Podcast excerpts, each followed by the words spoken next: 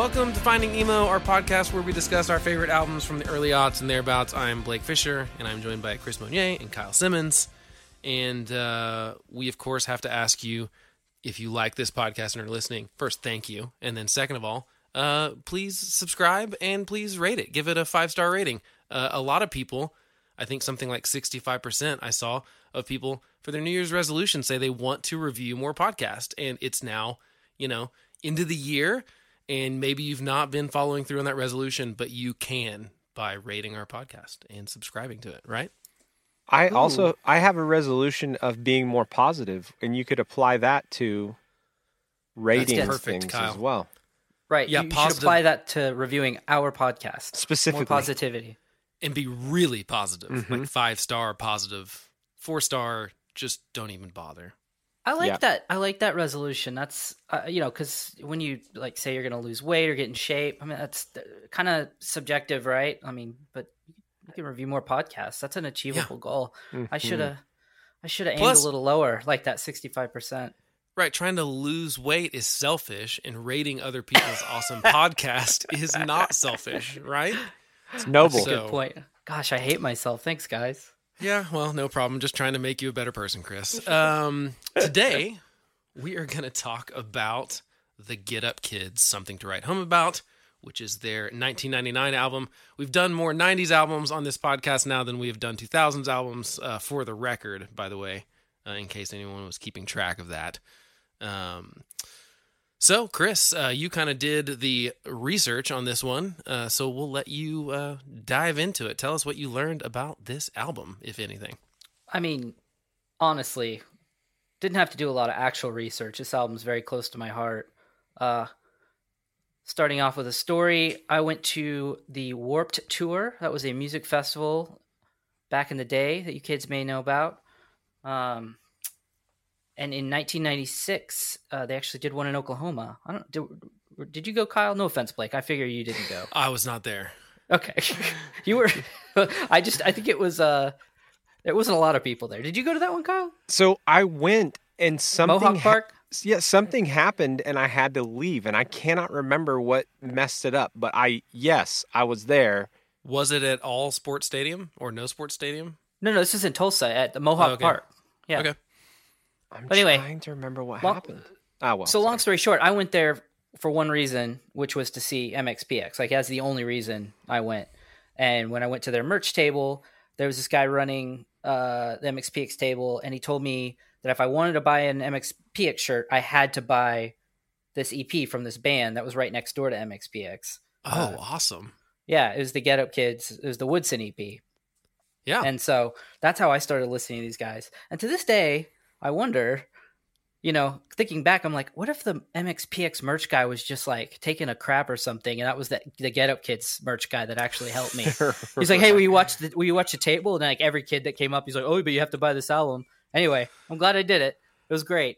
Um, so, uh, you know, that, that began my love affair of the Get Up Kids. And then um, when this record came out when I was a senior in high school, um, I mean, this was this was the kind of, I mean, so this was kind of after, or, or wait, it was kind of, was it right after Enema of the State? But it was like, it, it was like the, the first like really good front to back emo record that came out at that time that I just absolutely yeah I'm pretty loved. Sure it's fall. Do you have the release date on it? I probably should have yeah it down, was abs- it was released uh September September of ninety-nine, so yeah so that's fall. Yeah that's like a few months after Enema of the State and whatnot. So the interesting thing about this record, th- these are things I did not know about till I did this research, is that um you know I I think many people from this era had heard the story about, you know, the Vagrant guys like mortgaging their parents' house to to do right. this record. Um, but I didn't realize uh, that these guys were in talks with um, Universal Records uh, imprint Mojo at the time.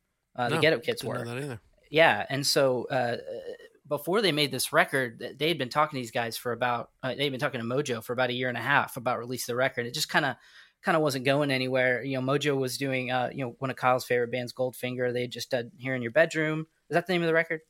Here well, self-titled. Self-titled, sorry. But what, what Here in Your Bedroom was a big hit. Yeah, yeah. Sorry, sorry. Uh, but song. yeah, um, so uh, after the talks kind of stalled out with Mojo, they ended up going uh, with Vagrant. They really liked the guys, and I think Rich Egan was already managing them. Uh, they uh, drove from Kansas City to Los Angeles um, to record the record at Mad Hatter Studios. And, um, you know, the the brothers Pope on bass and drums. Um, they had just picked up James Dewees, so he he was doing some keyboard work, which they had a little bit, I think, in um, uh, uh, the the record before that, um, the Red Letter Mile. Woodson. Oh, yeah, oh, yeah, yeah okay. but but but this was kind of where, where they really started um, making that uh, you know, a more prominent presence um, in the record. Which, you know, a lot of songs without without the the key parts are, yeah, they would be completely different. Um, oh yeah, and, for sure. And the record started selling very well right away. Um, peaked at number thirty-one on uh, the Billboard uh, Billboard Heat Seekers chart. Um, you know, they toured with freaking Green Day. Green Day. I mean, uh, that's and, uh, I was, that is I was, a band to be touring with in the yeah, nineties for sure. Yeah, I was at or that now, show. Uh, yeah, any really any time, any time, but any time after Woodstock ninety-four. Green Green Day's done well for themselves, I think. Yeah, they really yeah, have. Yeah. Yeah, so um, this uh, this was kind of their, um, you know, their jump uh, in, into the pool, uh, as it were, and um, they they uh, kind of, you know, started touring, um, and this opened many doors for many artists that we all know and love today. Um, since Vagrant, uh, you know, kind of got pushed to the forefront, and um, yeah, so that's that's kind of how this record came to be. Uh, yeah, and obviously a decent influence on us, since Chris, you named our band after a lyric for one of their songs. I mean, right? That's true. That's true. true. Yes. We, uh, uh, once again, we share that, we share that with uh Newfound Glory. We both got our band names from Get Up Kids songs. I've got, it works well. I've got multiple questions. I don't know if you guys have answers about bands potentially taking or doing like a call out to this record in particular. If not, we'll make up the answers. So yes. Shoot. Ask us questions. Well, I mean, it, it, it's it's honestly, I have them listed on a track-by-track basis. Oh, okay. Oh, well, okay. Then let's go track-by-track yeah. on that then when we get to that part. Yeah. Sorry, guys. Okay. I'm That's fine. To... That's called foreshadowing. Yes, that I was think. foreshadowing. Okay.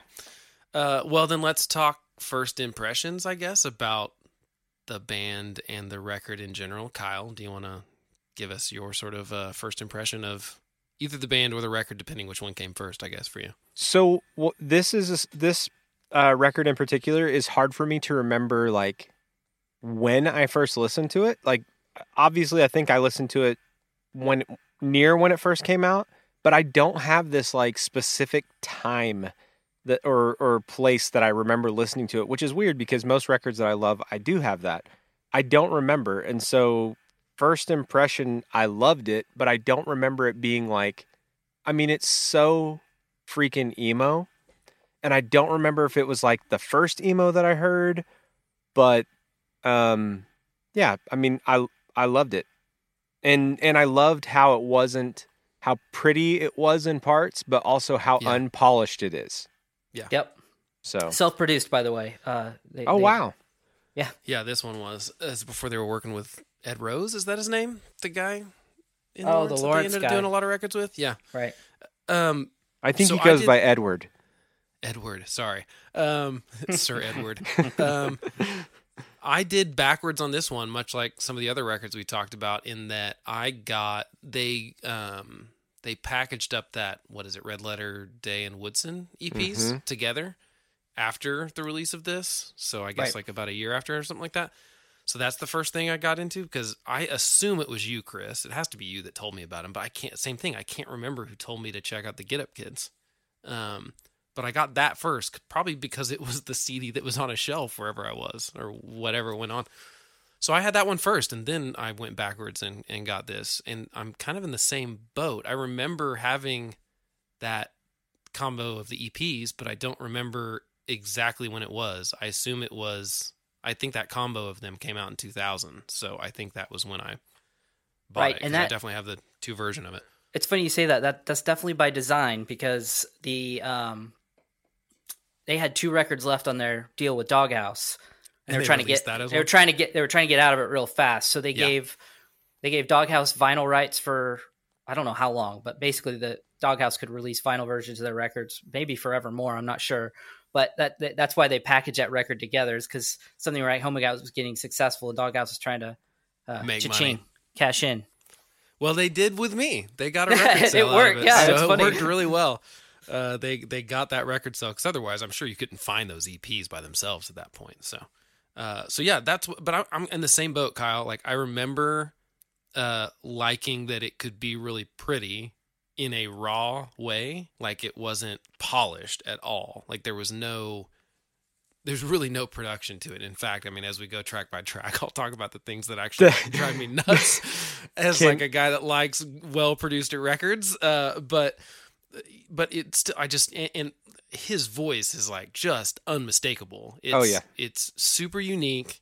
And that I think was something that it was, um, I think that's probably what drew me to them the most, is that it was just like a totally unique voice. You could pick it out of a crowd, and it was, Um, at a time when a lot of other music was super produced. I mean, keep in mind, we're in like boy band mania yep. and pop music, auto-tune craziness. Like this is the opposite of that, but still has some really beautiful parts and stuff like that music. So, um, and I also think that the other thing that was really interesting at the time, and now it seems totally normal, but I don't know that I had listened to a band that wasn't from the eighties that had a synth player yeah. in it. I mean, did you guys have anyone on your radar at that point that was like rocking synth stuff?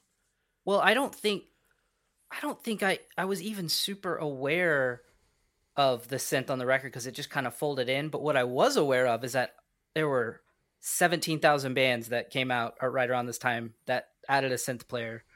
Oh yeah. Um, I mean, but, Motion but it City would be like, yeah, yeah. Uh, Motion City Soundtrack does not exist without nope. Get Up right. Kids, right? Well, I mean, and I love Motion City Soundtrack. I think they're fantastic. So, well, you you know, you you were talking about uh, Enema of the State. Like when we did that record, when we talked about that record, there's synth all over it. It's just it's just hidden and it's in the mix, right? This yeah. was yep. to me like, for me, this was the first one that I can remember it just like hitting hard. And then, I mean, I fell in love with James Dewees, and honestly, I'm a bigger Reggie fan than I am yeah, Get Up yeah, Kids yeah. fan. So Reggie and oh, the Full yeah. Effect is a great band. I got band. super into Reggie and the Full Effect after, yeah, because you, you yeah. started peeling back layers on Napster, right. uh, pulling those threads. uh, the... Yeah, I mean, it's so. I mean, and even Blink one eighty-two. I mean, honestly, that's mostly organ and piano. So yeah, I mean, that's it's true. The, or, that's the, like the real more natural key kind of stuff, which was still unique at that time. Not a lot of pog bands were putting any kind of keys on their stuff. But like I said, I don't. I don't know that I knew a band that had a synth part on it. There were two for me. Happened after the eighties for me. I mean, Get Up Kids and the Hippos. And I don't know if you guys but, listen, but that but yeah, that record is, is another Vagrant band. And that, but that record's so clean, and and that record was released on Interscope. So I think, and it, and it sounds so good. I think it was, I think it was a big budget record. I could be wrong. Well, and, and now Ariel Reekstead is, you know, producing Haim. No big deal. Oh, really? Yeah, that's a great band. Yep. It's funny, all those connections to those kind of things. Um, I, I mean, I would also, I mean. I think that basically from this point on, they got a lot better at the production side of things, and I think got a lot better at being a band, maybe even. But yeah, the songs and stuff like that on Something to Write Home About are just like there's a special little magic. Uh, I don't know, formula. Not that's not the right thing, because it doesn't seem formulaic at all. But it, it just it it does have a really specific feel, like the whole the whole album does, and it doesn't. Even though it's kind of out of left field in the sense that there's kind of this punk thing going on, but there's these really like slow chill parts too. And I don't feel like they were, uh, they weren't afraid to kind of be whatever they were going to be. And they didn't have to like genre specific it. Cause I don't think that I could have put a, a genre label on this at the time. In nineteen ninety-nine, no. we weren't calling this emo yet. I don't right. feel like that didn't come around for a little while. And, uh, I don't know what label I would have put on this back in uh ninety-nine, two thousand. Well, and that that's some of the interesting points that some of the journalists hit on when I when I was looking back through articles about, um, you know, both at the time this record came out and like, you know, looking back on it after twenty years, that if Mojo had been the label they chose, you know, definitely would have polished the record up a little more. Like they would have wrapped oh, yeah. this up in a nice little pop bow. Um, And gosh, uh, it, you know, Ian uh, Ian Cohen um, in the Stereo Gar- uh, Gum article says something really interesting. This is crazy to me. Um, if if if the deal with Mojo would have stuck, would they have toured with Goldfinger and gone that whole other route? Then what happens to Vagrant Records? They don't get that boost. Um, do they have the resources to launch Saves the Day, Dashboard Confessional, Alkaline Trio? Alkaline Trio, whose guitar player later plays for Blink one eighty-two. I mean, just think about all the different, oh yeah, like uh, you know, components of of punk rock and emo music that were all built on the fact that this record came out on Vagrant Records instead of Mojo. It's kind of crazy to think about how different things might have been. Would it, would this record love. have been punk? I wonder. You know what I mean? Right. Like, right? Maybe not even like emo. Like they would have just right. polished it up. And yeah, you're right. Well, and like, I mean, that just forget about just this record. I mean, like all the other records that come after it for Vagrant. So if this is a bust for Vagrant or something like that, or if they don't get a, they don't get the success of an album like this, do they get to go on to even do, you know, obviously Dashboard Confessional started on Tooth and Nail and whatnot, and they thieved them or whatever. But still, it's like that's that maybe doesn't happen. You know, I don't know. There's just a lot that you could say happened because of this record, obviously, afterwards. Um, well, do you guys want to go track by track, or do you have any other uh, kind of opening initial impressions or thoughts about the record or fun facts or anything? Um, I'm curious about your notes, your production notes, because I have one gigantic one. Well, I'm going to see, let's see if they're the same note, because I'm, I'm curious two, to know if they're going to be the same. Two words. I bet they are. The kick drum is terrible on this record. The kick oh, it's not going to be the terrible. same note, I guess. Okay, and, so and it's better in headphones, but listen to it in your car. It's oh not, my it gosh! It does sound like it does not. Kicking a, it's like a, it's like a cardboard box. It is terrible, dude. It's it's the worst I've heard. Like honestly, I was thinking, listen to it. I listened to it a few times this week. I'm like, if they replaced the kick drum, it would change so much for me because like it just it doesn't hit at all. It's it's terribly bad. Yeah, I've I mean, never that thought has never crossed my mind. That bums me out. That's all I'm gonna hear now. It's terrible.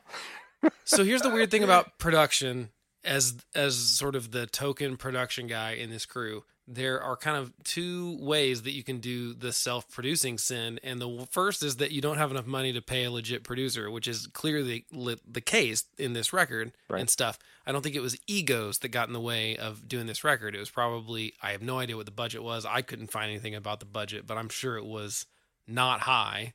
And but the the main problem with both ver- and then the other version of that, sorry, is that you have successful records and you you think, well, I I can do this myself, and it's the same problem no matter like yeah. kind of no matter what, is that you don't have anyone telling you no, and you don't have anyone telling you, hey, you should um, tune your guitar or whatever the note is, and you know, if you don't have that person, I think that it can kind of be a disaster. And it's not in any way that I think this is a disaster, but it wouldn't have.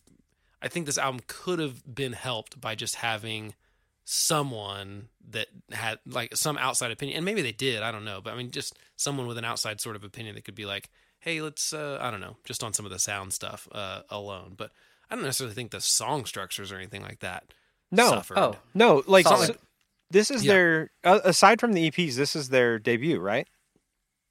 Uh yeah uh, it's only the, their second full length. yeah. second full yeah, length okay yeah because it was Four Minute Mile, right, as the first right. full length. Okay yeah well, forget what I was going to say then. Like it, it, it reminds me of a hit of, you know how like in hip hop music on the first record, you can hear that like the artist is hungry and they're just going for it. Like, yeah. like to me, this record, they're just doing it. it and well, there's things where, that don't sound good, but they're still awesome songs. But here's where I think that still happened. I'm pretty sure I've got this timeline correct. Is, was, was Dewees even on Four Minute Mile? I don't think he no, was. I don't think so. He's not. So that's basically a different band, and then uh, Matt goes and does some sort of side project thing or with James, and they end up liking playing with each other, and then James starts playing with Get Up Kids. So to me, you're a different band at that point. I think yep. James is obviously a big part of the um, melodic kind of stuff that's going yep. on in a lot of this stuff. I think he's clearly got some good pop sensibilities. When you listen to Reggie and the Full Effect, it's hard to not take that Reggie. note. And so, uh, you know, to me, they kind of start over as a band with those E Ps probably. And you can kind of hear the start of this album on those two E Ps that come before it, because he's actually on them. And then Uh, and so, t- uh, isn't that right, Chris? Is that because James is on the Red Letter and Woodson E Ps? I yeah, think. Well, yeah, it's but, really yeah, because you've got like um, like that Mass Pike song, and um, yeah, it's yeah. very a lot of yeah. lot of keys, a lot of and, and and you can just hear him, you know, kind of hear his influence too. I think on some of the songwriting and, and backup vocals and stuff. Yeah, so to me, they kind of figured out who they were on this album, and I think that you know um, doesn't always happen on someone's debut record, right? You know, so. Well, cool. Let's go track by track. So obviously we start first with uh, Holiday. Let me make sure I've got my little thing queued up. All right, here's Holiday.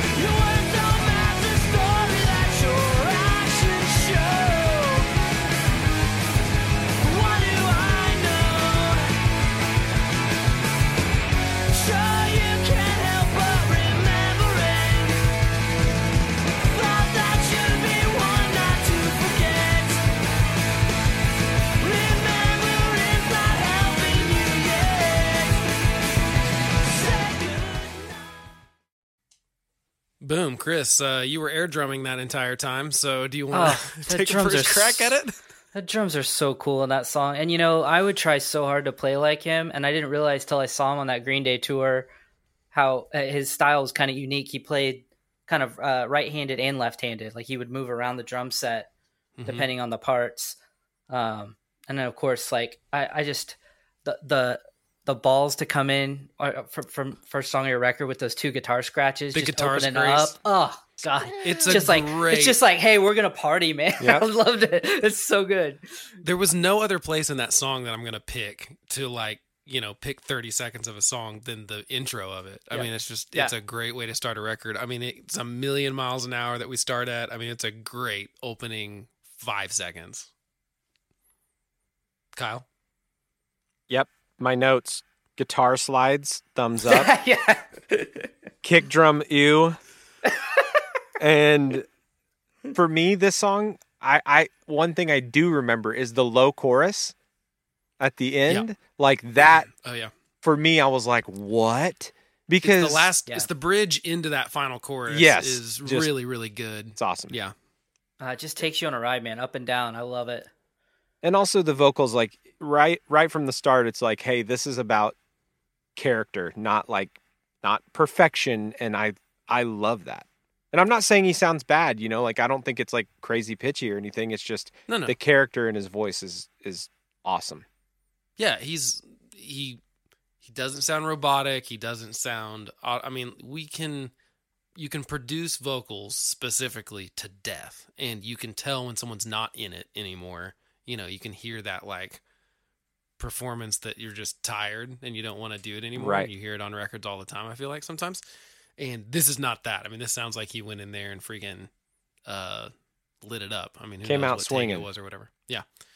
Um, I assume this whole thing's to tape. And if you don't have much money, I'm guessing that you're not doing a lot of takes on it. So, um, right. yeah, fantastic opening track, um, you know, which has been sort of a um, theme. I would say a theme of all the records we've done so far. They at least have a fantastic opening track. Uh, you got to have a good opening track, guys. Let's not put record. The sucky song first. That's what that's what everyone was thinking. That's, that's the idea. Theme. I mean, if well, because you you're you're going to go to Blockbuster Music and pop that baby in and decide if you're spending the fifteen true. bucks. That's true. That is how we were previewing records at this point. Is like. Doing the preview C D kind of thing, popping it in with headphones at the music store. And yeah, if it doesn't, if the if, first twenty seconds of the first three tracks don't grab you, you're not buying the record. That's exactly. Sure. If you're saving the good stuff for song five, sorry, dude. Bad, that is a bad strategy yeah. for an album. It's like, no, we're going to make the hit on track five. Uh, anything else about Holiday? It rocks. It does rock. All right, let's go to Action and Action.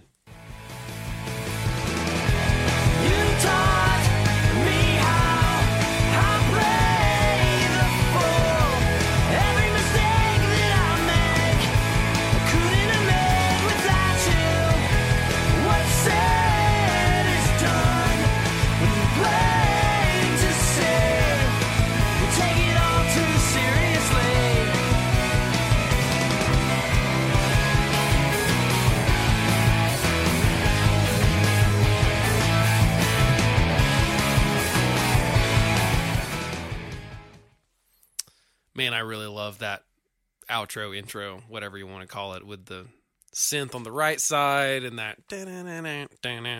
Yep. It's a great rhythm. It's just, it's a really good. Uh, it's just, once again, I think James is a key, man. He's making it sound great. I mean, that's the instrumental hook at the be- at you know, for the beginning of the song, is that can it, can it, can it, that that uh, key part. Uh, I I I'm not a famous like pay attention to lyrics guy. Like I'm more of a melody and kind of the feel of the song and stuff like that. But I do love the lines in this song. That if the world is ending, then we toast to it, and the whole I'm down for whatever. Um, that's my mantra for when someone wants to pick me to pick a restaurant. I'm just always like, nice. Whatever, like it's fine.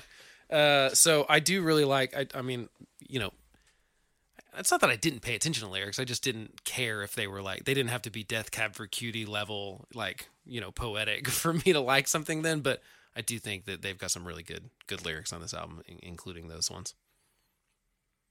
Absolutely. Yeah. Uh, the, this song was the single, right? I think there was even a music video that they yeah. did, like a cutesy yep. little music video that I saw in one hundred twenty minutes. I think it's the best chorus on the record. So that doesn't oh, yeah. surprise me that it would be the single, because it's a great chorus. So I had a single note, guys, for this one, and you're going to have to forgive me because with quarantine, I have more time on my hands. Right. Th- this is my note for action and action. James Dewees, question mark, more like James Do Me, am I right? Quarantine is making us all crazy. This sh- it should be uh, it should be noted that we are recording this all separately because we're in quarantine for coronavirus, and uh, so yeah, we're all going a little nuts talking about emo albums to try to uh, keep our sanity. Yeah, I'm, yeah. If you hear if you hear the optimism in our voice in the last episode, it's because we had no idea this was coming. No idea. Yeah, so, just so everyone knows, the, the, the space between episode three and episode four is like the world ended, everything yep. was in quarantine, all businesses shut down, movie theaters are closed, we're all stuck in the house with the kids and everything and working at home. And uh, so that's literally episode three to episode four. We had no idea what was going to happen. And, and here we are. So what, what can you do? Well, so, apparently, if you're Kyle, you can take copious notes about each and every that's, song. On the that's what it's, so I'm going to have a note for every song, and and and I'll try not to share them all. But I mean, no, please do. He, I, I like. He I introduced himself. He was like, "Yo, I'm I'm here on that track." You know, like he he he came out hard. Yeah, but once again, I like the prominent synth stuff. It's totally cool. I like yeah, it. It, it works. And now it it's just plays. On everything. I mean, like, you know, there's not a song that gets released that doesn't have a synth on it now, I feel like. But True. in nineteen ninety-nine, that just was not the case. Uh, you guys want to go on to Valentine? Mm-hmm. Let's do it. It's a sweet song. Here we go. Wish I could say tonight when you bend and wave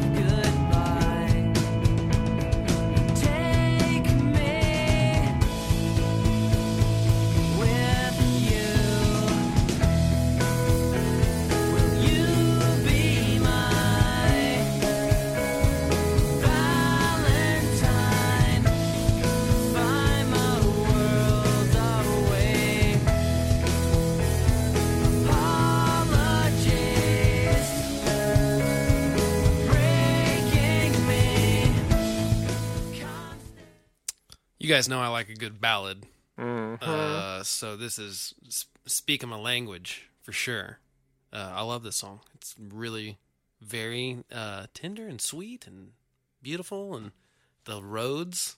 Again, James, not a synth, but I didn't hear a lot of Rhodes on albums in nineteen ninety-nine either, and it sounds great. Yeah, Ryan's got um, this amazing ability to fill in a ballad with like a pretty busy drum part, and it, yeah. it, it it we were just talking about how they self-produced, and um I believe Kyle made some references to the to the kick drum noise that they chose, the uh, pedal on cardboard effect, I believe you called it. But mm. here uh, that that's not uh, well, Blake, actually, you know, you tell me this, this is not easy to do, to have the song to have that mood to carry uh kind of softly like this, but also have what's a pretty busy drum part, right? I mean, um, because they're, they're they're both like channeling some Weezer vibes and also, uh, you know, it's kind of busy. Yeah, and I don't, I you know, I, I don't think it's all just a lack of money here or something or budget that went into, you know, his drum sounds are not huge on a lot of the records. Right. It's not really just this one, and so they tend to have a little more flat on the toms kind of thing. They're a little more muffled and stuff like that. I think it's just more of a style. Now on, on the kick for sure, it's not up, quite up to par maybe on this album as on some of the other ones, but you know, it's not like on any of the records there's some like really ringy tom kind of stuff. So he's he's got kind of a muty kind of thing going on and stuff. But yeah, it's a uh, it's not easy to uh, but there's a ton of space for the drums because everything else is so sparse. I mean, yeah, you know, yeah. the uh, we've got just a little, you know, key thing going on in the background, and we've got the guitars are pretty light and chill and clean and stuff. So there's a little more room for them to breathe for sure. Um, but yeah, it's a, it's a great sounding song. And, uh, you know, like I said, I love a good ballad. Kyle, what are your notes? Yeah. You got any good notes on this, this one, too? Kyle? Uh, mixtape gold. Because oh, man. oh yeah, absolutely. That is so true. Like what what would what was a mixtape without a song like this? You know what I mean? That is hey, the truest thing ever. Hey girl, I made this. These it's whatever. These are songs that make me think of you. Just listen to it. And like, oh no, this guys... song, that song makes me think of my high school girlfriend. I mean, I'm I'm totally. like thinking about her right now. I definitely put yeah. My wife's asleep. I hope she's not listening. It's no, you know, this is the nineties. It was a different this time. Podcast. They do not care. Uh, That's true. Did, did any of you ever make a mixtape for someone like, but like try to play it off as like this is just a mixtape, but you're kind of hoping they like read into the oh, underlying the subtext. Yeah, the subtext.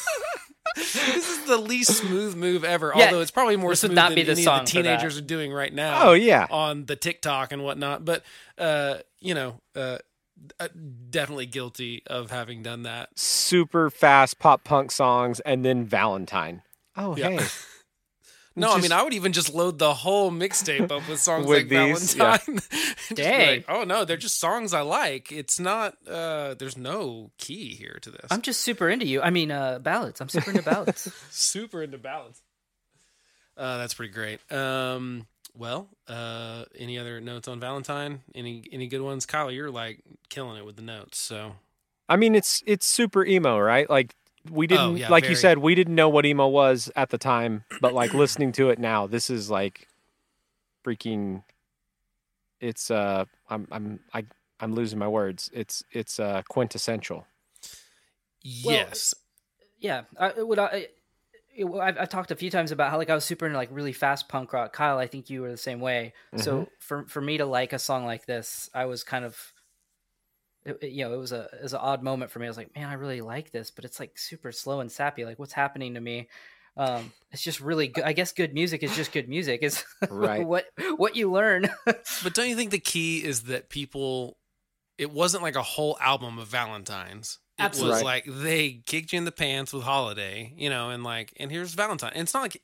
The other thing that I think was interesting about it is that it wasn't one track on an album. I mean, like Aerosmith had one power ballad on an right. album yeah. on everything. And, you know, everyone had the token kind of ballad on stuff. But, you know, this album has several songs that are like yep. that. And so totally. um, it wasn't like, oh, here's the token song. And uh, it's more like, okay, we're here and we're also over here. And that's fine. Those can coexist yep. on the same album. Yep. All right, well, let's go on to uh, Red Letter Day. I see it all much clearer now. You're just a face I've gotten over anyhow. It's over. I'm not giving in. We're loyal like brothers. Just us versus all the others. You the one for, you the one for me. I trusted misleading promises worth repeating. Chris, hmm, what? I wonder what this song's about. He kind of buries the lead here. I mean, come on, dude. What? Like, I, I would, I, I, I would. I've always dreamed of being like on a label and leave and leaving that label and like writing a song about how um how much I hated the people that were putting out that record. But like the older me is like, yeah, the record company gets the last laugh. They get to cash a check every time those words come out of a speaker. So bittersweet. But man, yeah, that song's brutal. He was really pissed. uh is do you have any confirmation that's what it's about? I mean, that's what I assume too, but I, I mean, mean, I didn't know if you'd write anything. It seems like I, it to me, too. I, there's a consensus. uh, I do feel like it's good songwriting material. I feel like it happens all the time to people that they're like pissed at some yeah. music business person and write a fantastic song about it. And it happens more often than they're pissed at some chick, honestly. Uh, it feels like, um, I yeah, similar notes, but good song. Kyle, what's your uh, witty note? Do you have a good pun on this one or no, anything? No, no oh. pun, but like it, it, I wrote that it, this song, even though I didn't know it, it whet my appetite for Reggie. Like to, the, the synth sounds on this song remind me more of Reggie and the Full Effect. Yeah, the modulating yeah. kind yeah. of synth going on so. in the background. Yeah. Um, yeah, good song. Um, I don't really have any other notes on it then. You want to go to, uh, let's go to, uh, what, what's the next one? Out of Reach? Yeah. Let's do it. There's room to believe, out of sight, out of mind, out of reach, start over, there's no way to begin.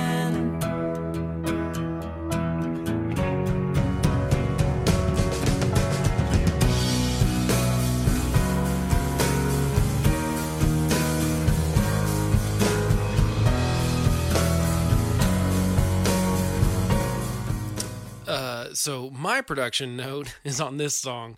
You, how did no one tell them, hey, we should tune that acoustic guitar before we lay this down to tape? It is not in tune, uh, and drives me nuts. I mean, like, it's so just by itself at the beginning of this song. And do you, do you love it or hate it though? No, I can't. I just, I can't do it. It's, it's not like, it's not like an endearing slight misstep. It's like it's pretty out of tune, and um I would have uh maybe spoken up about it. But you, never, you never know the story behind what was going on. Maybe they had one guitar that couldn't stay in tune. I have no idea. I mean, but it's definitely definitely the thing where I'm like, man, I I look back at, you know, things I've done, and I can always hear the thing that I'm like, oh, I really wish I would have gone back and done that again. And this just has to be one of those things for them. Someone's got to be going. There's no way they don't hear it. They're really good musicians and artists. Maybe they'll let their nephew play on it. Oh, uh, yeah. maybe you know? I don't know. Maybe, uh, maybe it's sentimental. Yeah. Do you guys have any uh, good notes on this one? I said, oh, I, mean, I, I said, I love the dirty acoustic. I okay. love that it's not perfect and out of tune. And also as the song goes on, the bass tone gets dirty too. Yeah, I don't and, mind the dirtiness. And me likey. The the dirtiness doesn't bother me. And even the like strings buzzing and stuff like that. Yeah. Like that part yeah. doesn't bother me on the acoustic. It's yeah. just the tuning. That's it. Chris? Uh, I, I'm a sucker for some good background vocals. Uh, mm. They just wail on this track. Um, yeah. I, that's a, a beautiful part of what this band does on this record is uh, like what you guys are talking about kind of lends itself to what I'm talking about, which is that, you know, the song's kind of stripped down. So, um, it was really stripped know, down. Yeah. Right. So a lot of punk bands, you know, when you've got, uh, you, if you think of uh, a song like Feeling This by Blink one eighty-two, you know, they're great background vocals on that, but it's compressed and, you know, layers on layers and layers. Uh, it's easy to do on a faster, slow, brighter song. Too. Right. By right. The way, so it's really slow. Has, right. So, so these guys sang very well, and it, it makes the song for me. Yeah, and I like, I mean, it's a, it is a good use of, like, it's an upright piano. I mean, you can hear that thing. I mean, it's, um, again, James, man, he's just all over this thing with different instruments, and, and it really brings a different, I don't know how you can do this song without the piano, if that makes any sense. I oh, just don't yeah. know if it works at all. Yeah. Um, yeah, I wonder, I, I wish I knew, I wonder if this was a song that, like, he, like, a part that he wrote, and they built off that.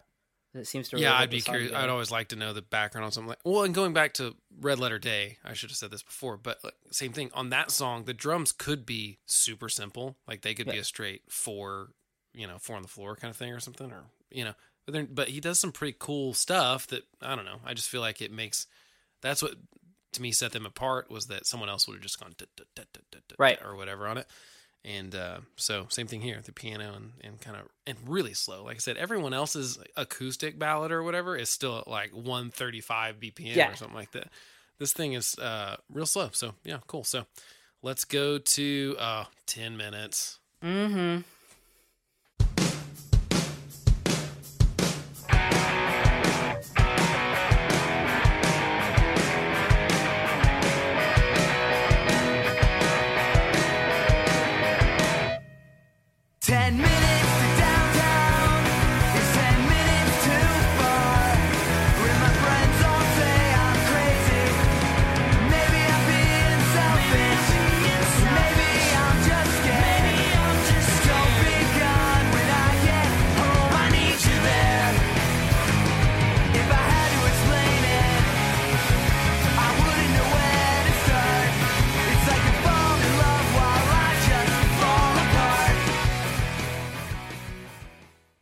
Chris, I feel like you should go first on this one mm-hmm. for obvious reasons. Well, obvious to us, at least. Solid tune. Our, our band was originally called ten minutes Too Far. Oh, we yeah, we cut ten minutes. Yeah, we cut the front off so that it would seem less obvious. Uh, it's funny how long we were in a band called Minutes Too Far, and no one knew that it was after this song because we never told I, people. Well, you know, at the. I was just trying to find a, a band name. We were at Charleston's eating dinner when we came up with this band name. And I was like, you know, writing it down on a notepad. And I was like, dude, the website's going to be taken. Because that's what it was all about. Was trying to find a a domain name, you know. Which, how do was, people write, do bands now? I mean, you couldn't possibly get any domain now. Right? Oh, yeah, yeah. Those were better days. It was a little easier. Yeah, and I, I, gosh, you guys have such great ears. I, I don't know if I just listen to music differently or if I'm just a moron. But, like, I didn't know for years that Jim was was singing. You know, oh, yeah. Because uh, it, it just seems like whenever uh, two guys sing together in a band, like they sort of start to sound like each other. Um, but uh, yeah, I, I, I thought that was cool too, because this is pro- probably this is definitely the banger on the record. You know, it's it's a, I think it's the one that they would close the shows out with and, and still well, do maybe. I would hope so. I mean, yeah, yeah, yeah. It's what, what were you eating at Charleston's? When you were discussing this, Kyle, what was your jam? Charleston's for forever. I think that I'm wrong. Hold on, it wasn't Charleston's. Oh gosh, what was that place? I was gonna tell you they had nothing vegetarian there at that time, and so I was right. Gonna, no, no, I was gonna pee no. in your punch. no, no, no. I'm, I'm sorry. I, it, it was like Charleston's, but it was a place called I think the Varsity. Oh yeah, oh, yeah, yeah, yeah. You remember how they had, yeah. remember they yep. had bingo night? Yep. Yeah. And like we were so broke that like if you won bingo, like like maybe you could buy pizza that weekend. And so yeah. I'm sorry. I was like thinking of the motif. It had similar lighting because you got uh-huh. Charleston's yeah. had that like low, low lighting. Light. Yeah. I was talking so, yeah, about Varsity the other day because I was, was at that Torchy's Taco that was right next to where the Varsity was. It's now just an empty lot or whatever, and I was reminiscing about the Varsity. You're like, yeah. I'm sorry, it was like Charleston's. Uh, I believe it's called Applebee's. Applebee's. Well, and I was a vegetarian. Yeah, I hadn't quit the first rendition of Minutes Too Far and gone to Colorado, where I learned about being vegan. Yeah. You were a vegetarian at that time, though, right? No, no, not till you I weren't? Moved. Not quite. Not oh, okay. I moved to Denver. Okay. Yeah, because everybody in my band was a vegetarian, so like I'd be eating a burger and they'd just be looking at me, and I just eventually like the judgment starts to eat, a- yep. eat, eat away at you. Dude, I would have done it proudly. Well, then the reverse happened when I came back to Oklahoma, and everybody's eating burgers while I'm like, munching why aren't you eating meat? Don't you know cows are? They're born to die. That's right. Uh, this is such a good Windows Down song, by the way. I mean, oh yeah, on the list of Windows Down songs, this is uh, one of them, uh, or Top Off the Jeep in my current state, I guess. Um, same thing. Yeah, it's a great song, and. Um, I love their two vocals together on it. I love the call and answer kind of thing. Yeah, with Matt singing the the the answer part, and uh, again a successful two singer band, which does not happen very often. But I think it's because for the most part, James is not doing half the songs or something like that. He's doing two a record or something like that. Um, but he's good, man, and this definitely feels very Reggie like. Yep. As far as like, it's the most Reggie and the Full Effect kind of sounding Uh, I love how song, groovy. So I assume he wrote it. I love how groovy like the first part of the chorus is. Like it just has this nice groove, and then it's just freaking punk rock. It's awesome. It's a good song. Uh, any other notes on ten minutes? I mean, it's uh, it's just really good. I don't know that there's a lot that I can discuss about it other than I just really like it, and it was one of the things that definitely turned me on to the band for sure. Yep. Let's go to company. Solid tune, Chris. Solid it gets tune. The Solid Tune Award. We should get a badge that we put on something or a playlist on Slap Spotify on. Or something. All right, let's go to the company dime.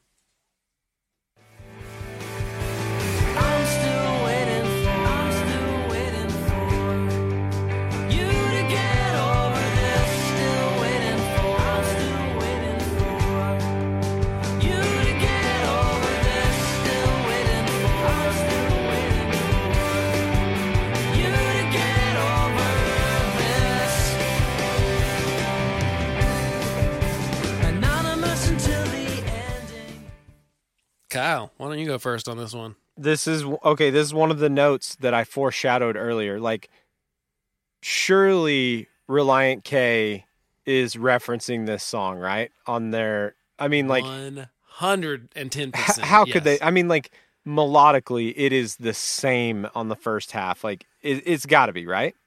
So is that consensus? Oh, I mean, I I, I, I I have no idea what you're talking about. No way. Yeah, I told you I don't hear these things like you guys hear them. What are you talking about? I hear the chorus more than the verses. That it, yeah, what, that's what, what I mean. The chorus. Yeah. yeah what Reliant okay. K song? I'm still Just, waiting for, or you to be the one I'm waiting for, maybe. Holy crap! It's the same. Oh my god! It's pretty similar. And in general, the, oh wow, okay, yeah. In general, there's now a lot about this song that just wow. flows into Reliant K's sound in general. Yeah, I agree. Uh, this song specifically, more than. More than others. Uh, the company dime, by the way, is my favorite time to poop. Just so you guys know. I call that chocolate milking oh, the clock. Oh, my God. Oh, man. You guys are just like, I was like, wait, I was like, are you going right now? Like, I was so confused. I'm sorry. Kyle just blew my mind, like, with the with the Reliant K thing. I mean, that and that Reliant K record is one of Such my favorite records record. Of all time. Uh, I, uh, see, I don't hear, I just never hear the things like you hear them, but I it, probably deep down, I knew it. So I liked all of it. Right. Chris, you know, like we've had talks about how you and I would like when we were in dueling bands, but randomly we would be in a corner talking about a record that we loved. Like I have yeah. these specific memories. I remember you coming around to Reliant K because of mm-hmm, because of that record, oh, right? Yeah. No, I remember you uh, weren't on Kyle, board before that. I wasn't. I remember. I wasn't. Kyle Sheeline, our friend, we were out in California in L A, and he was like, "You have to listen to this new Reliant K record." And me and Chris were like, "I don't know." Yeah, and that's when Kyle you're like got us. Dumb. And I think he had. I think it was before it came out, and he had like you know some yeah. His dad version worked at, or something. His da- no, his dad worked at Mardell's, and he would get uh, advanced yeah. copies. Of and all those so, songs. And you're right. We were like in the. I remember exactly where we were, and in L A, uh, in front of that girl's apartment we stayed at, uh, slept yep. on their floor, and like I remember hearing it and being like, "Oh my gosh, you're right. This is yeah. amazing." Yep. Yeah. Uh, so that's another one we'll do, I'm sure, at some point. Uh, yeah. I I feel like this song too, Chris, is clearly about getting burned by the record industry. I mean, it seems like the verses, especially. I mean, that's what I get out of it. At least I don't know if that's yeah. just me. Yeah, they were pissed at Doghouse. It's uh, and it. I know they don't. Obvious. I read an article with I think the guitarist, uh, kind of ashamed for being the emo godfathers of so many bands that came after them, and I was kind of right. like, I'm sure there's some bad bands that obviously were influenced by you. That's just the nature of being influential. Is that you're going to have some good bands and some bad bands, but. Uh, so I don't know that they love the emo label, but this is an emo song also. If there's a if there's a definition, the call and answer and the I'm still waiting for you to get over this. And I mean, to me, it just is, again, Kyle's word, quintessential uh, as far as building a genre after it. Um, other yeah, the the, the replace, retrack is almost, is that like yeah. almost on the, kind of on the nose? Yeah, it sounds a little like a legal contract, maybe. Yeah, I don't know. I just feel like it happens all the time. It happened, like I guess that first Maroon Five single, Sarah Bareilles. I mean, there's like, you know, Chris, you had a song one time where you, you were pissed at some label, and it was kind of Uh, you know, oh, he loved. Yeah, he people loved of ours that. liked.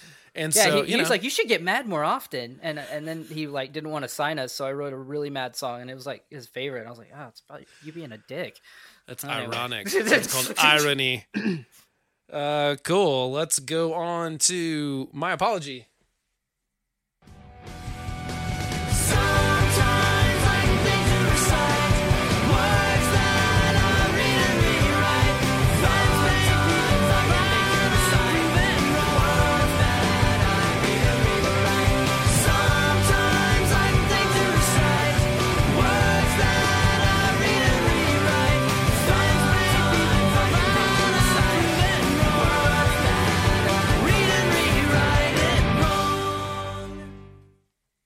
Kyle, thoughts? So, I'm scared because I think you dudes, I think you dudes are bigger Get Up Kids fans than me. So I'm scared to say that this is my least favorite track on the record. It's my least favorite track too. Completely are we... agree. Yes, we have a quorum.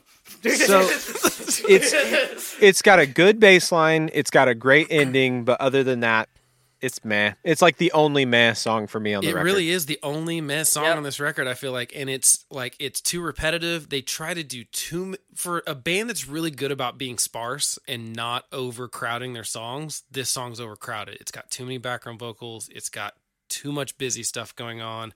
I'm with you. It's just I don't like it very much. But it's not like it's a bad song, but it really... It's... It's it, fine. It's it's fine, but I could I could take it or leave it off the record. It, I could never put my finger on it, but the way it starts out, it feels like it's, I, it, I don't know if it's like a minor chord or, or something about the way it starts out always bothered me. It just felt like it, like they were just like rushing into it. I, I don't know. Well, and here's how I knew, here's another, like to confirm that I know I don't love the song is that it was hard for me to find a thirty second clip to like... You know, so when I was like, you... oh, this is the one I should, this is the thirty seconds that defines this song. And I was just like, well, I guess I'll pick the last thirty seconds. When I, I when so. you played that, I was like, this is kind of unfair because that, that clip is the coolest part of the song. Exactly. Right. But that's why I picked it. Yeah. It's because yeah. that's, that's the best part of the song and it's still, it's okay. But like, I th- even think it's a little too busy, but the other parts are, yeah. Yeah, I just that's funny you said that, Kyle, because I was like, I was like, man, I was like looking at my notes, like, what mean thing am I going to say about this song that I despise? And then he played that clip, and I was like, oh, it's not that bad. Yeah, that's exactly what I was thinking. Was like, this doesn't suck as hard as I remembered it sucking. Yeah, I think, way, I think way to go, Fish. So far, I think that's the first time on this podcast we all absolutely. That's why I was scared. Worst song on the record. Okay, so I was I enough. was nervous. No, you can always share your opinion here, Kyle. We may mock you incessantly for it, but you can always share it. All right, well, let's just I... go on to I'm a Loner, Dottie, a Rebel.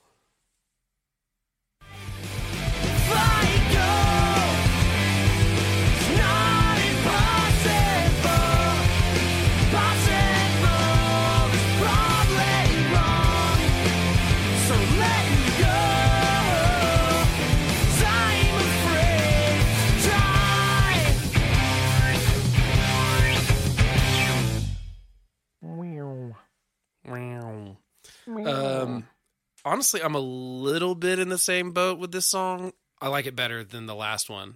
I do love the title. It's such a cool title. It kind of, I feel like it kind of started the Fall Out Boy thing, honestly, a oh, little bit yeah. with the, uh, the, the title that has nothing to do with the lyrics of the song, um, or has some sort of extra meaning to the lyrics of the song. But yeah, I mean, in general, I don't love it. And also, by the way, if this is not a song about having a one-night stand while on the road, I will eat my hat that I'm not wearing currently, but I'll eat it. I'll eat Kyle's hat. I will let you eat my hat if that's not what it is about. I don't know how we're going to figure it out, but that's definitely what this song is about. So Matthew Pryor, if you could call in. Yeah. Yeah, just we'll let us know. Try to get a hold of him. We'll tweet him. So my question, I, first of all, I have a question for you guys. I totally agree with the Fall Out Boy line. Like this, this, I think we could blame them For, for the Fall Out Boy titles. But my Although my secretly, is, I kind of love the Fall Out Boy titles, to be fair. I make fun of I, it, but I I don't love, love having it. to remember them. No, no, I can't yeah. remember them at all. But when I'm reading them, I'm like, that's pretty funny. So, but here's my question. Is this is this is not grammatically correct. Look at it. I'm a loner, Dottie, a rebel. Like, well, is it... That, it's from, it's from, P- uh, Pee-wee it's from, P- it's from Pee-wee's Big Adventure, but is it, would, would that not be, I'm a loner, comma, Dottie, period a yes, rebel. You're, no, it could, or even could, comma a rebel. I yeah, think you're it, right, but they were trying to like emulate the way he says it in the movie, right? Yeah, because he just like, blows right through. He doesn't pause before the dotty, but you're right. Grammatically, it should have a comma before dotty, and it could either have a period or a comma. Period or comma. Probably not a period because a rebel's not a sentence. Yeah, um, you're right. So You're it right. probably either need to be ellipsis or comma. Now we've yeah. gotten into the grammar part of this podcast. Well, I, just, I was like, uh, anyway. So that's fair. So I think it has a cool intro, and then the robot synth. I I love, but yeah, I'm into the synth for sure. I was gonna I was gonna ask you guys like, I think Matt. And what's really weird is I just while we were listening to it looked up the date, and I didn't realize it was the same. I think Matt sounds so much like Will Salazar from Fenix T X on this song. It's crazy. And that record came out the, the same year. Okay. Uh, that's true. That's interesting. Um, I've never thought about that before, but I think specifically you're right. This song, I'm like, he sounds so much like Will. Like it's crazy. Now I'm going to have to go listen to that. Yeah.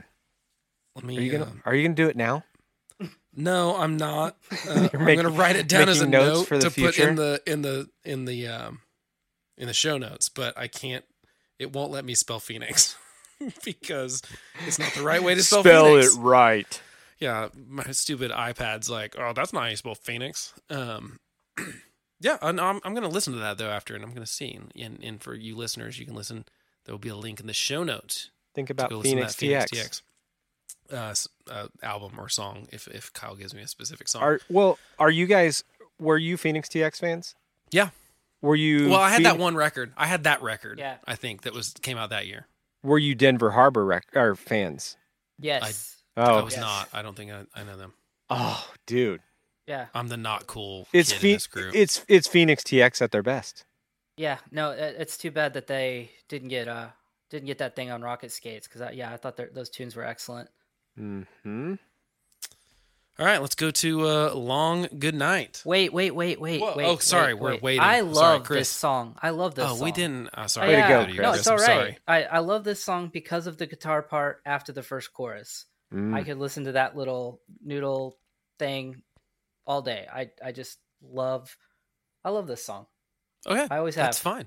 Yeah. I'm, I'm glad maybe, you do. Uh, yeah, maybe it was the title that did it for me, you know? I just it's a you great guys to title. I, it's a great title. I just wanted everybody to hit the break so that I could tell you about that guitar part that I loved. All right, proceed. That's fine. That's that's what we're doing on this podcast anyway. Okay, uh, Long Good Night.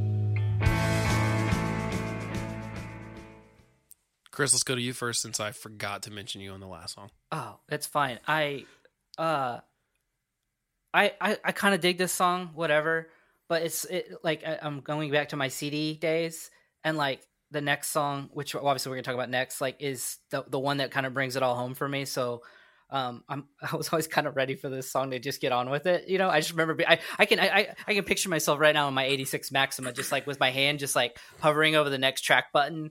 And then deep down, be like, no, no, this is the whole thing. This is the whole thing. Because I'm, I was just ready. I'm ready for the ballads to get out of the way at this point and, and go to our last banger. To be fair, say, that it's more of a I, story about the track listing than the song itself. But that's, I mean, isn't that kind of the nature of being like uh, sixteen or seventeen years old? And you're not going to listen to the ballad in the car. That's for the stereo in right. your room or headphones or something like that. You want to like rock out when you got the windows down. In the right, eighty-six but, Maxima, you got to pick up chicks. But it, it, at even at that age, you you know, I felt like it, I always felt like it was disrespectful to the artist to skip a track. I just, I, yeah, it's always been something that, that I, I felt very strongly about. Um, Do you know what's really and, funny? There are several albums where the track I skipped later became a favorite song of mine. And it was like something about the energy of it I didn't like or something. Right. Uh, and I was so wrong on some, some of the tracks that I was skipping when I was a kid for whatever reason, either had a slow intro or something. Sometimes they would just lose me in the first thirty seconds and I, right. you know, Anyway, it's kind of unfair, but I, I totally, I get your opinion. This is more of a headphone. It's a very pretty song. I love, this is kind of one of the first, I feel like Get Up Kids were one of the first um, bands that I listened to that I felt like had the, you know, kind of arpeggiated guitar thing that had like all three parts were um, not synchronized. That's not, but they were like layered on top of each other. So it's like one guitar is doing some sort of arpeggiating thing. Another guitar is doing a different arpeggiating thing, maybe up higher. And then the keys are doing a different rhythm, and they all work together to kind of become one instrument. Yeah. You can't really, you can't quite figure out what uh, each individual part is playing, 'cause they just work together really well. I feel like everyone that I listened to before this was like, um, you had a rhythm guitarist and maybe a lead guitarist or something, and, you know, the rhythm guy's chunking out chords the whole time. And I just feel like there are songs like that on this record for sure. But this and, um, you know, Valentine and uh, I'll Catch You. I mean, there's like a bunch of songs that have that kind of thing, which is very like American Football too, is the mm-hmm, other band mm-hmm. that did this in the same year. Um, they do that maybe better than anyone. And, you know, it just is really interesting. I love it because normally it's like none of the parts are that complicated, but together they're really, really cool. So that's what I love the most about this song. It's just all the uh, pretty parts going with each other. Very well planned out. Kyle, what about you? Long Good Night. Uh, I like it. I, my note is also on my mixtape. Yes. Right. Of course. Absolutely. It's a good one. It's not as obvious as Valentine, a little more subtle, right? But still. Uh, and I love, I love the, the, the B T Vs, the good night. I, I love that part, but mm-hmm. yeah, it's great. Yeah, uh, it's let's good. go on to Close to Home.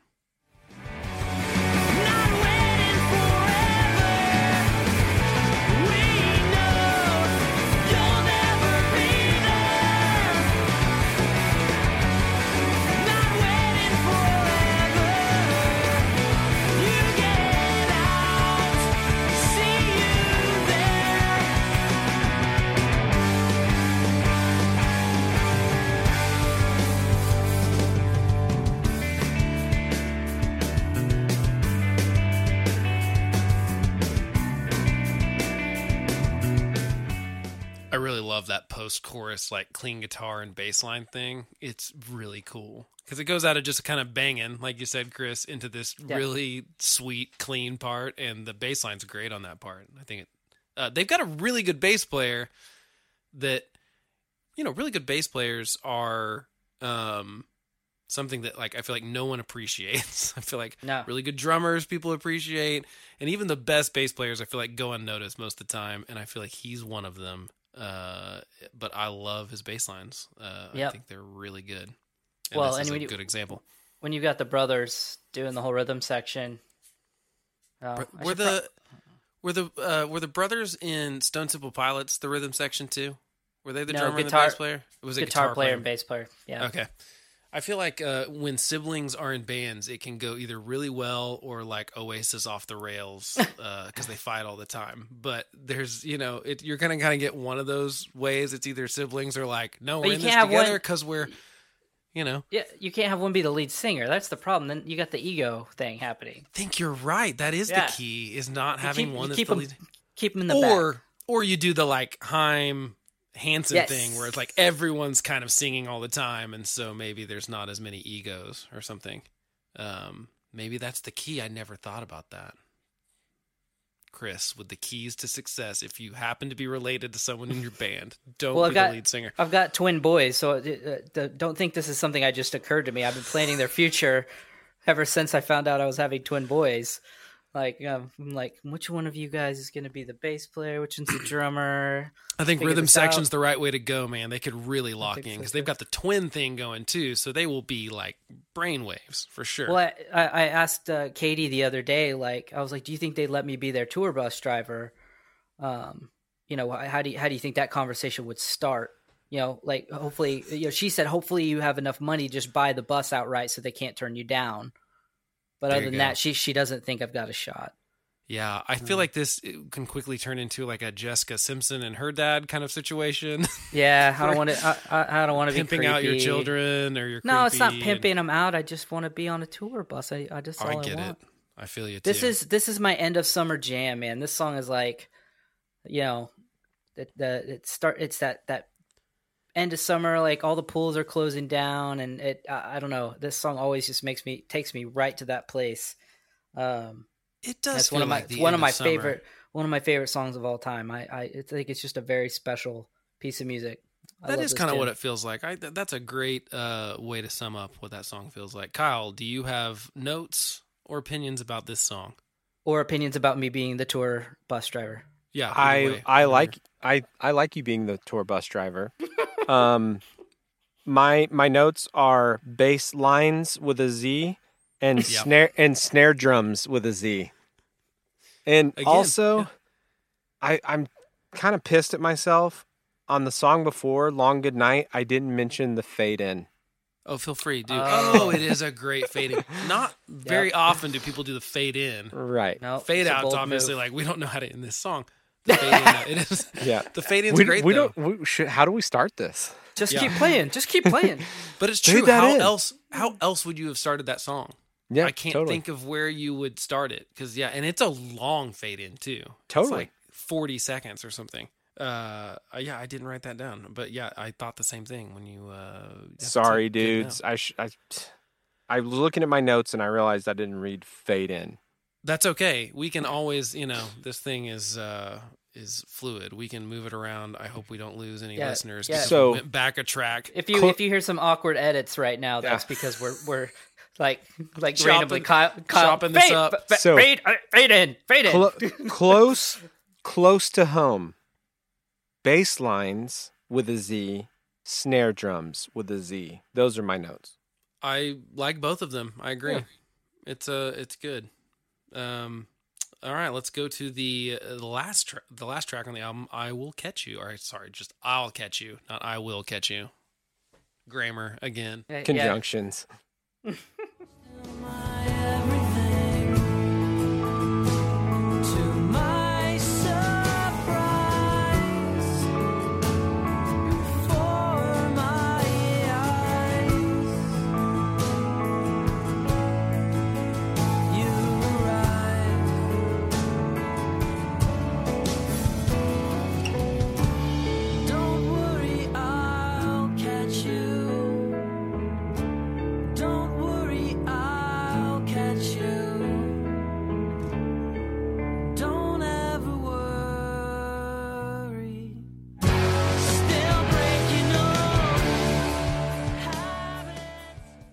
Kyle, let's go to you first. I mean, it's a mixtape jam. Yeah, until that last tom hit at the end. Yeah. Like, for whatever reason, Boom. again, who let them do that? Like, yep. it's they a did. Be- they self-produced. No, yeah. It's a beautiful song, and it's like, it's Boom. such a great ending to the album, and all of a sudden someone's like, Doom, which you know was like not on, it wasn't like, oh, that was planned. It was like, he just did it. In the ring yep. out of the cymbals or whatever. Uh, that drives me crazy, that last tom hit, because it kind of ruins the end of the record for me. But it, other than that, I love this song. It's a great mixtape jam. I love that chorus, how the keys are going up and the guitar lines going down. It's really great. I, it's, again, I think they're really good musicians and sort of ahead of their time um, for everyone copying what they do. Including the direct line from this song to the entire Copeland Beneath the Medicine Tree album, right? I mean, this this oh, song yeah. sounds just like the yep. influence for kind of that whole yeah they whole borrowed album, some vibes, which I love that album. It's fantastic, and uh, and I'm glad that bands were influenced by this band because uh, they made some really good records. I'm sure there are some bad ones too that were influenced by this band, but. I can definitely hear that direct line to Reliant K that we talked about and Copeland mm-hmm. and Motion City Soundtrack, especially with the synth and stuff. Obviously, Motion City is a little more quirky and, and stuff, but you know, I can just hear a lot of uh, these specific songs that clearly uh, was... I, I'm guessing this song was probably Aaron Marsh's favorite song on this album. Just a guess. I don't know. Just a... Yeah. I, I think this song... We, earlier we were talking about, you know, these guys talking to a major label... I mean, I think in another world, this song could be like on a, a romantic comedy soundtrack and, and be a hit song. And I mean, these songs are great pop songs, really, yeah. really, really, really good songs. I just don't think they wanted that. I think they wanted to just do their own thing. And that Tom hit at the end, maybe that's like the final, the final uh, um, statement is like, yeah, you, you know, you're going to have to, I don't know. Maybe you're right. I don't know. I don't I mean, know that. It, I don't like, think that, it, yeah. Like I said, it just drove me crazy, but because I would have made someone hit that last sing- cymbal ring out again. But, um, you know, maybe you're right. Maybe it was a giant middle finger to me and my feelings about how the record should end. Um, so, uh, lasting impressions. Do we think this album holds up compared to maybe what you thought in nineteen ninety-nine versus now? Um, what do y'all think? Yes. For me. Resounding yes from Kyle. Holds up.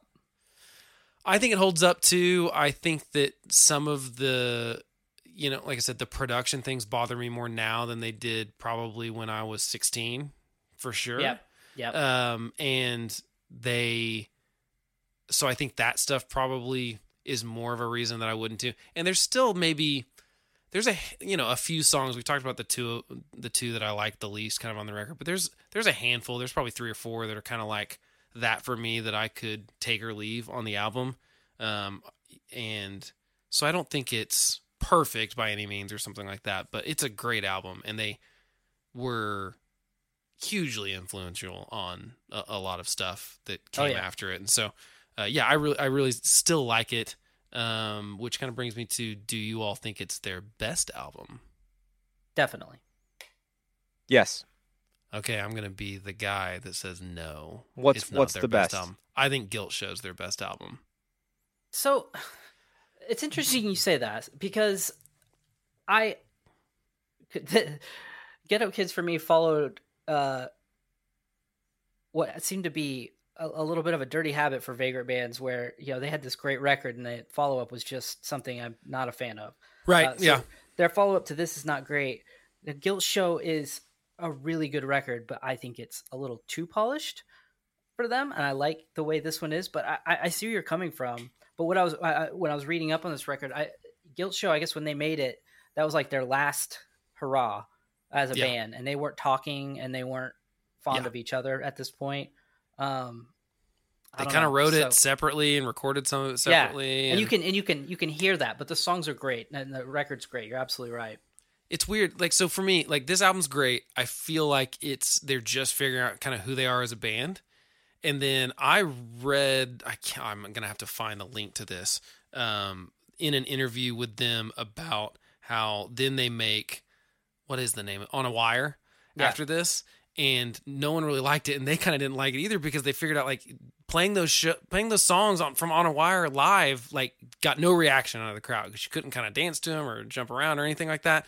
And so they kind of realized like, oh no, we realize we can't really tour on these songs very well. I don't think it's that they like thought the record was bad. It was just like, uh, this doesn't really work well for like the crowd that we were bringing before and stuff like that. And right. they want to kind of do that. So um, the problem, and so then they go back to kind of, that's why I think Guilt Show's a great record, is because they kind of went back to the higher energy stuff.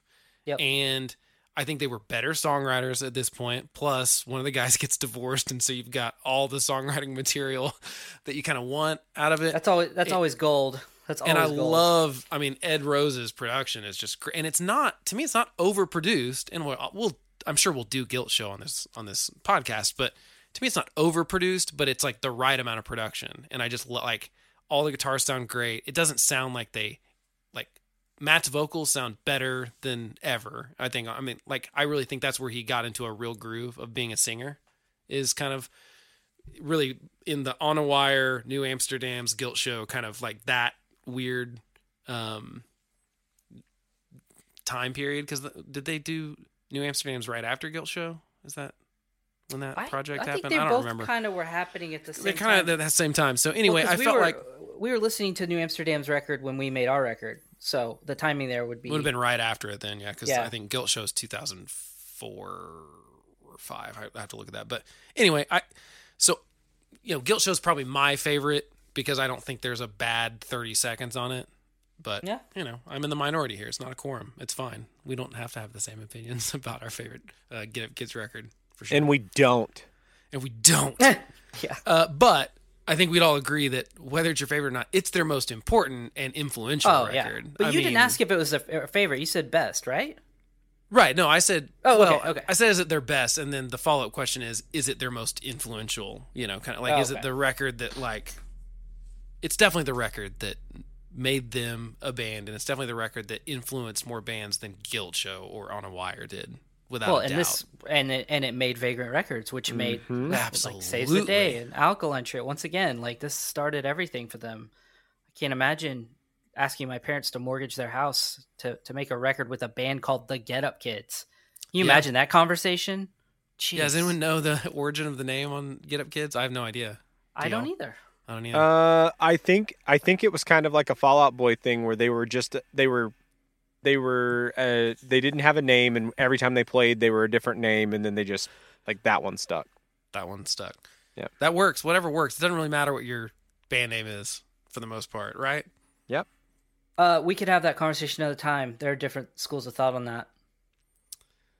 Okay, we might just, we, we can do, wait, no, I almost want to know, like, how long is this podcast go? Can we talk about this right now? Let's see. Uh, we're at, uh, we're at one sixteen. Give me your theory. What's your it's theory? A chi- it's a chicken and egg thing, and I'll tell you why. Because the thing is, is that we only decide how we feel about a band name after we're influenced by the music that band made. So we'll never know if the band name Green Day was a crappy band name because the first time we heard Basket Case, then we heard it was by a band called Green Day. We always associate that band name with that excellent song, that vocalist, that feeling. So you can never, ever put yourself in the right place. And then as musicians, we have the less, even less fortunate feeling of, was our band name part of the problem? Or had we been named something else? Was that, you know, uh, it, it's, uh, yeah. So no, there's no definitive answer there, but but yes, it's um but I feel like that proves my point that it doesn't ma- if you've got good songs, it doesn't matter what your name is for the most part. I think I heard that,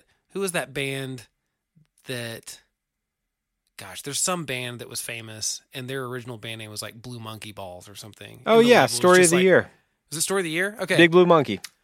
Or Big Blue yeah. Monkey. Yeah. Yeah. And the label is just like, you no. can absolutely not be Big Blue Monkey. yeah. And like, okay, I, I agree. Right call. Because I'd be like, I couldn't possibly say Big Blue Monkey out loud and take that yeah. seriously. Uh, so I think there probably are some things like that where maybe something changed, but for the most part, you're right. Some band names are kind of like N B A team names. I'm like, Washington Wizards. Like, why do we even think that sounds like a real thing?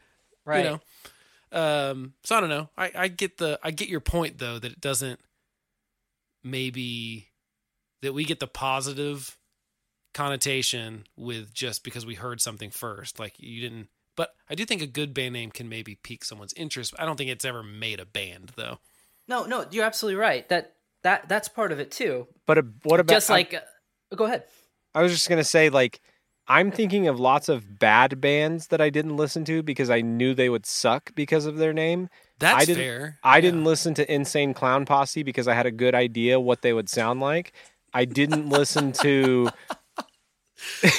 But listen, don't listen, you listen. think... Hold on. You guys don't... you guys are on the fringes here, though, okay? Hold like, on. You're, don't you're you out think... on the edge. Of course, those are horrible band names. Yes. But don't you I'm think for some people, the... that's the reason they listened to Insane At... Clown Posse? That that was like, this... I'm... in the same the tone I'm in. Sign me up. Sign me up for root beer being sprayed on me at a show. I am down. I will wear makeup, whatever you ask me to do. But I would say that for the like negative connotation, it was the it was a it's always a one-two punch of artwork and a bad name. So like yeah, I knew that I knew true. what Limp Bizkit would sound like before I ever heard Limp Bizkit. I knew I knew that Crazy Town was something I was not interested in because of, like, I remember walking in yeah.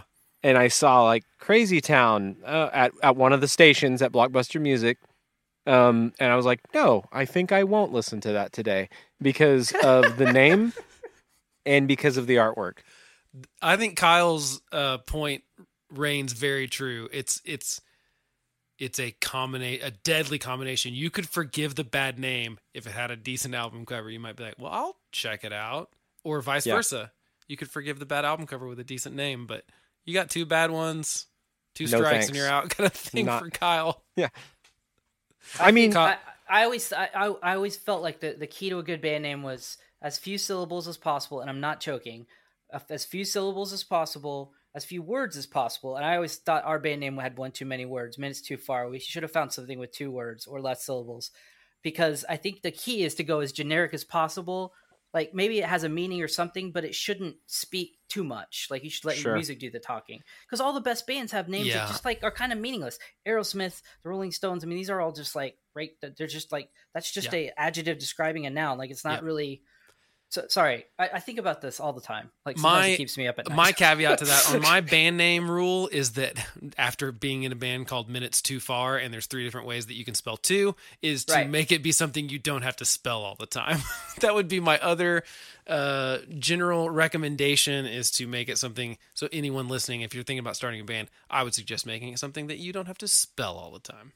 Yeah, it's like if you're going to do a, an animal or an insect, like uh, like a beetle, like you just want to spell it the regular way. Right, not the wrong way. uh, okay, Desert Island songs. If you had to pick two or three of your favorites from this record that you would keep on your, um, we'll call it an iPod shuffle, on your desert island. Chris? Uh, definitely. I, I know you guys weren't into I'm a Loner, Dadia, Rebel. That, that tune's just always had a special place in my heart. So for me, it would definitely be... Um, Be Holiday, Loner Dottie, Rebel, ten minutes. Do I get to pick four? Can I do four? You can do four. Yeah, three or do four. four. That's fine. Yeah, you can do and then four. Close to close to home. Those okay. those tracks are so great. Um, yeah, Kyle, man, what I'd about be fine you? on that. I'd be fine on that desert island with those two. Yeah, that'd be good. Uh, I also had four marked with the desert island emoji. And Chris, yeah. one of them is I'm a Loner Dottie, a Rebel. Whoa, also weird. Close to home. And Holiday and action and action. I thought you were on board with the not digging that tune too much. No, no, I dug it. Okay.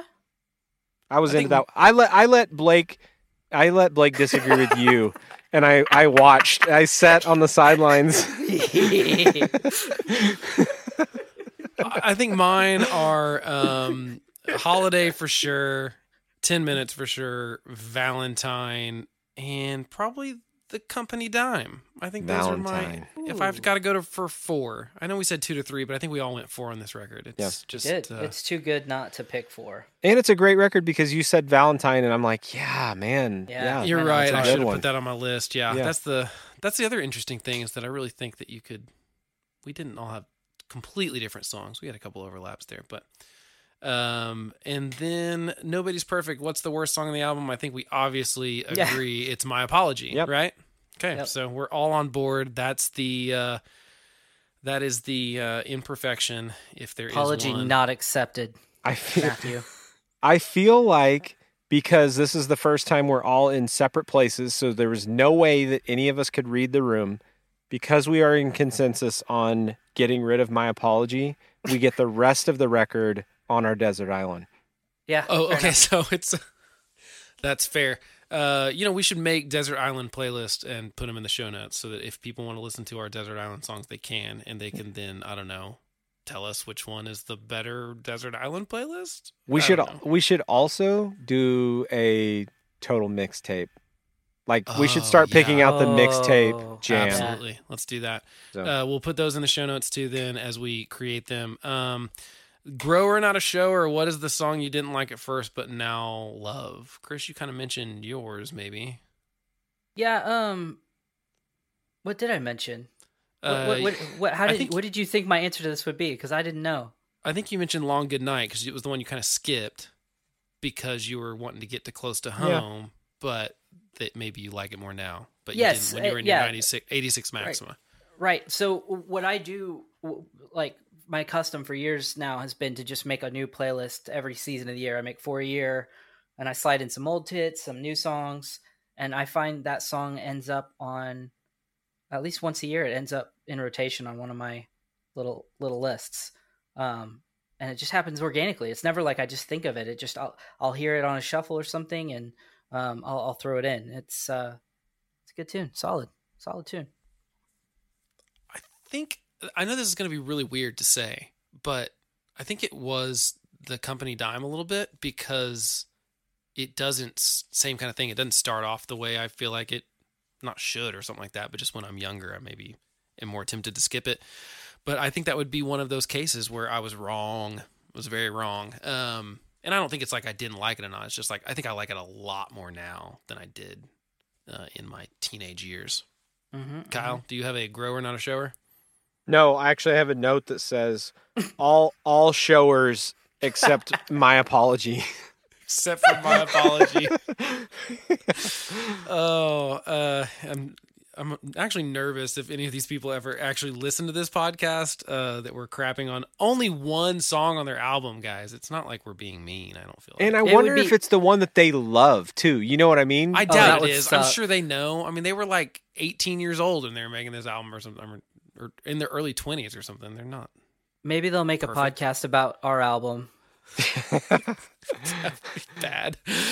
Oh, not a lot of showers there, maybe. Yeah. Um, crap sandwich. two, that's two a, that's what I was gonna say. I believe I believe your words last time were crap sandwich. So. Oh yeah, that's right.